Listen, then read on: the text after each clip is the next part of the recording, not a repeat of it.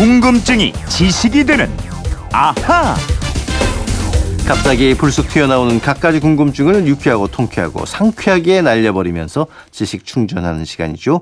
궁금증 해결사 정다희 아나운서와 함께합니다. 어서 오십시오. 안녕하세요. 자, 아하 목요 특별판 앗 이런 것까지.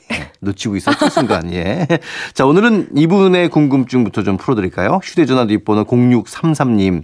아, 역시 달걀 때문에 걱정이 많으신 것 같아요. 살충제 달걀 때문에 걱정인데 뉴스에서 08로 시작하는 달걀은 피해야 한다고 하는데 이 08이 무슨 의미가 있길래 그런가요? 이런 문자를 주셨어요. 어, 그럼 정다희 씨도 달걀 좋아해요? 달걀 좋아하죠. 전 어. 아침에 달걀 프라이를 항상 먹을 정도로 어. 달걀을 엄청 좋아하는데 안 좋아하는 사람 좀 드물지 않나요? 그렇죠. 달걀은 많이들 좋아하죠. 좋아하죠. 네. 예. 그래서 아마 더 이제 문제가 되는 것 같은데. 네.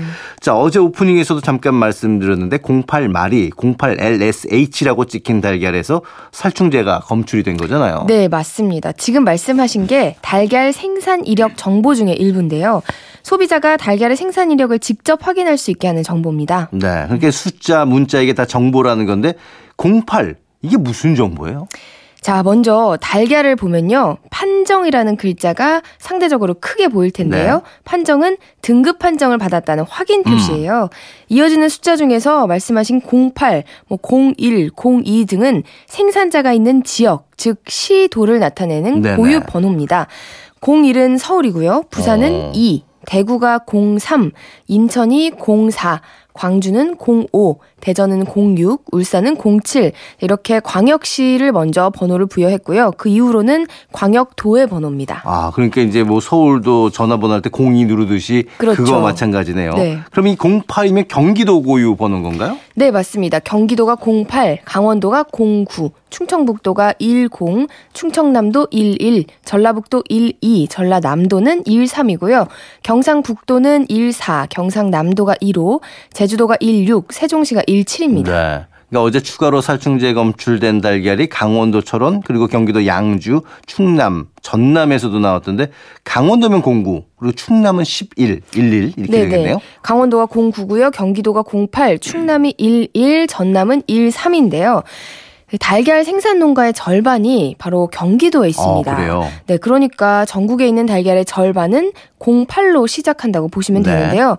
08이나 09, 11, 13 전체가 문제가 다 되는 달걀들은 아니고요. 음. 이 지역에 어떤 농장에서 생산된 달걀이냐 이걸 보는 게 중요합니다. 네. 그렇다면 이제 08, 09, 11, 13 다음에 찍혀 있는 문자가 제일 중요하겠네요. 네, 맞습니다. 이 지역 코드, 이 지역 코드 다음에 나오는 세 자리의 문자나 숫자가 생산자를 나타내는 영문 약자 또는 숫자입니다. 네네. 만약에 08 마리라고 써 있으면요. 경기도 마리 농장에서 나온 어. 거고요. 08 LSH는 LSH라는 생산 농장에서 내놓은 달걀이라는 뜻이에요. 네. 그리고 이어지는 마지막 두 자리 숫자는요, 생산한 개군 번호를 가리키는데요. 농장에서 어. 사육하는 달걀 사육 단위별 구분 표시가 바로 개군 그렇군요. 번호입니다. 예. 근데 달걀 표면을 보면 숫자들이 또 두 줄로 되어 있던데요. 네, 두 번째 줄에는 두 자리의 영문 약자가 먼저 들어갑니다. 네. AA 또는 KY 같은 음. 네, 이 문자는 계란을 수집해서 세척과 등급 판정 등을 거치는 집화장의 코드입니다. 그리고 바로 이어서 여섯 자리 숫자가 또 네. 나오는데요. 등급 판정 일자를 나타내는 연월일입니다. 예를 들어서 170810 이러면 17년 8월 10일에 등급 판정을 받았다는 거죠. 그렇군요. 그러니까 이 숫자를 보면은 생산된 지 얼마나 된지 알 수가 있겠는데, 에, 근데 달걀 껍데기에 이제 잉크로 이렇게 인쇄를 하는 거잖아요. 근데 이게 그렇죠. 잘못해서 요리에 들어가도 상관없나요? 네, 먹어도 괜찮은 색소라고 합니다. 네. 달걀을 삶을 때 그 껍데기 안으로 잉크가 들어가는 일 가끔 있잖아요. 그렇다고 하더라도 아무 문제는 없다고 네. 합니다. 자, 0633님 좀 궁금증이 풀리셨을 것 같습니다. 자, 이번엔 휴대전화 뒷번호 8897님의 문자인데 방송에서 얼리버드라고 자꾸 얘기하는데 얼리버드가 뭐예요? 검색하니 상업용 통신위성으로 나오는데 얼리버드를 위한 조찬 특강이라니 이게 뭔가요? 설명 좀 해주세요. 하셨네요. 예. 음, 검색을 조금만 더 해보셨으면 아마 아셨을 수도 있을 텐데 음. 제가 친절하게 설명해 드리겠습니다. 영어 격언 중에 이런 말이 있어요. 우리 학창 시절에 이거 많이 배웠던 네. 것 같은데 기억하시는 분 계실까요? 음. It is the early bird that catches the worm. 영어 문법 책에 음. 자주 나왔던 문장인데요. 일찍 일어난 새가 벌레를 잡는다. 뭐 우리식으로 해석을 하면 부지런한 사람이 기회를 잡는다 정도가 될 것 같아요. 어, 발음 참 좋네요. 아. 예. 역시 영어 전공한 사람이라서 그런지. 발음이 좋아요. 예. 네, 이 격언은 18세기 초반에 살았던 토마스 플러라는 영국 의사가 만들었거나 아니면 수집을 해서 남긴 격언인데요. 네. 이 격언이 세계적으로 널리 퍼지면서 얼리버드라는 말이 일찍 일어나는 사람, 음. 부지런한 사람이라는 뜻으로 쓰이고 있습니다. 그렇죠. 그래서 그건 이렇습니다가 이른 아침 시간으로 방송 시간대를 옮기면서 이 특강 코너를 새로 만들 때 얼리버드를 위한이라는 수식어를 앞에 붙이게 된 거죠. 그러니까 이제 얼리버드를 우리말로 하면은 뭐 그냥 아침형 인간, 부지런한 사람 뭐 이렇게 그렇죠. 보면 되겠죠. 네, 그럼 아침형 인간의 반대 유형은 우리가 올빼미형이라고 하잖아요. 네. 영어로는 night owl이라고 아, 하는데요. 그렇군요. 우리나라도 그렇지만 외국에서는 이 얼리버드들에게 많은 혜택을 주는 이벤트를 하고 있습니다. 네.